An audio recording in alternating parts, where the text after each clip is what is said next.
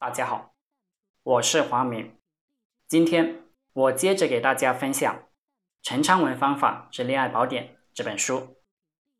这个社会上一切皆是交易，男人和女人之间的关系就是生存价值与繁殖价值。生存价值，女人在男人身上找的是生存价值，也就是说，穿衣吃饭，嫁汉嫁汉，穿衣吃饭。一个男人，你必须展现你的生存价值。生存价值就是你能不能赚钱养家，有没有食物，有没有车子，有没有房子。在古代就是你能不能猎取到食物，你是否足够强壮。那么男人找女人呢，他要的是繁殖价值。繁殖价值就是长得漂亮不漂亮，皮肤好不好，生育能力如何。所以男生关注女生的皮肤好不好，也会关注她的头发好不好。一个女人秃头了，就代表她衰老了。所以女人为什么要年轻呢？年轻就是她必须展现她的这个繁殖能力，繁殖价值，证明她有这个繁殖价值。所以你是什么样的人，你就展现什么样的价值，你的价值展现的多少，这个非常重要。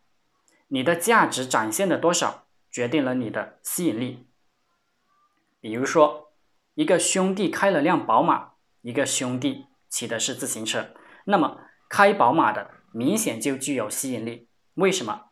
宝马证明他养家糊口的能力和水准，证明他有获取社会优等资源的能力，证明能给予女人生活水平和安全感、生存空间这些信息，证明了一日三餐、衣食住行这个条件还行。再比如说，一个女士她秃头了，另一个女士她的秀发很好看，也很多，那么明显是那个秀发很多的女士具有吸引力。为什么？她的精气神代表了她的繁殖价值，优生优育的能力，繁殖后代的能力。所以有些人就戴个假发，不仅仅是为了美观。秃头代表生命力下降，那么同样的，你们千万不要去剪光头。有些男人愿意盲目的去随大流，明明有头发，偏偏去剪了个光头，认为这样时髦。你剪了光头，总让人觉得怪怪的，好像有什么特殊的经历，或者身体有问题，大概率他就直接的抗拒你，不会给你被了解的机会、解释的机会。聪明的人，他的交流方式就是展现价值，他知道什么是价值，硬性价值、软性价值、有形的价值、无形的价值、潜在的展现价值、侧面的展现价值。所以我跟一些比较漂亮的小姑娘交流的时候，我发现她们喜欢说的一些话都是这样的。比如说，她认识谁谁谁，去过哪里哪里，有什么值得炫耀的经历。这是女人喜欢讲的。女人她是比较隐性的，并不是直接的，她喜欢讲这种隐性的话，就是为了抬高自己的身价。还有一些女孩子，她喜欢她喜欢讲谁不好，看不习惯谁，对别人指指点点，喜欢铲石头。这样的人潜台词也是为了提高自己的身价，展现自己与众不同的价值。一个男人怎么样才会受到别人的喜欢，展现自己的价值呢？这就涉及到一个社交智慧，就要求每一个人都要去提高自己的情商，要有情商。情商怎么提高呢？简单说，情商就是你谦虚一点，你认为别人比你厉害，对吧？你谦虚一点，你照顾一下别人的情绪，那么情商就高了。一般的人情商低，就是因为他觉得他自己很厉害，他也不愿意去照顾别人，他就不具备社交智慧。不具备社交智慧的人，以自我为中心，当然让人特别讨厌。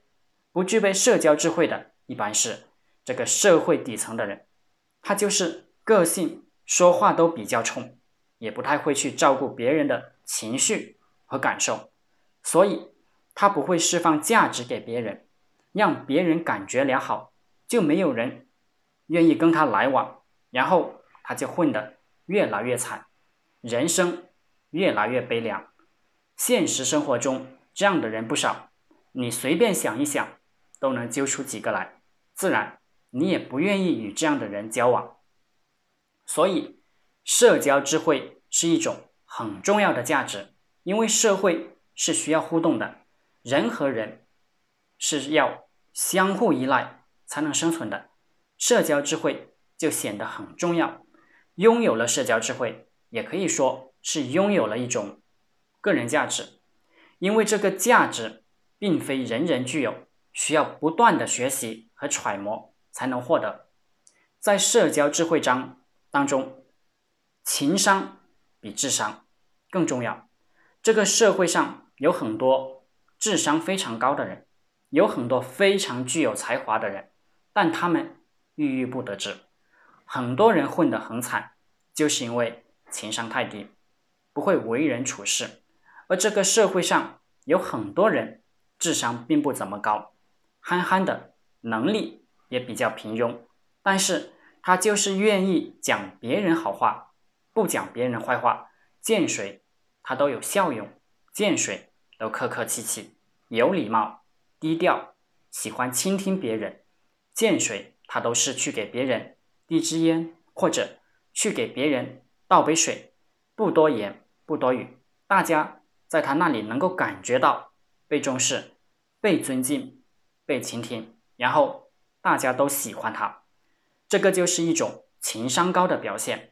而情商低的人不愿意给别人这种感觉，他总想从别人那里获得这这些感觉，喜欢拿来，喜欢抓取，不愿意给，慢慢的就被自己的行为把自己给边缘化了。边缘化过后，当然没有人喜欢他，和他来往，这就是没有社交智慧，自然就缺少了这个价值。好了，今天就和大家分享到这里。我们有陈昌文老板社群，是一个有数数千位老板企业家在一起学习交流的圈子，想加入社群圈子的老板可以联系我，祝大家发财。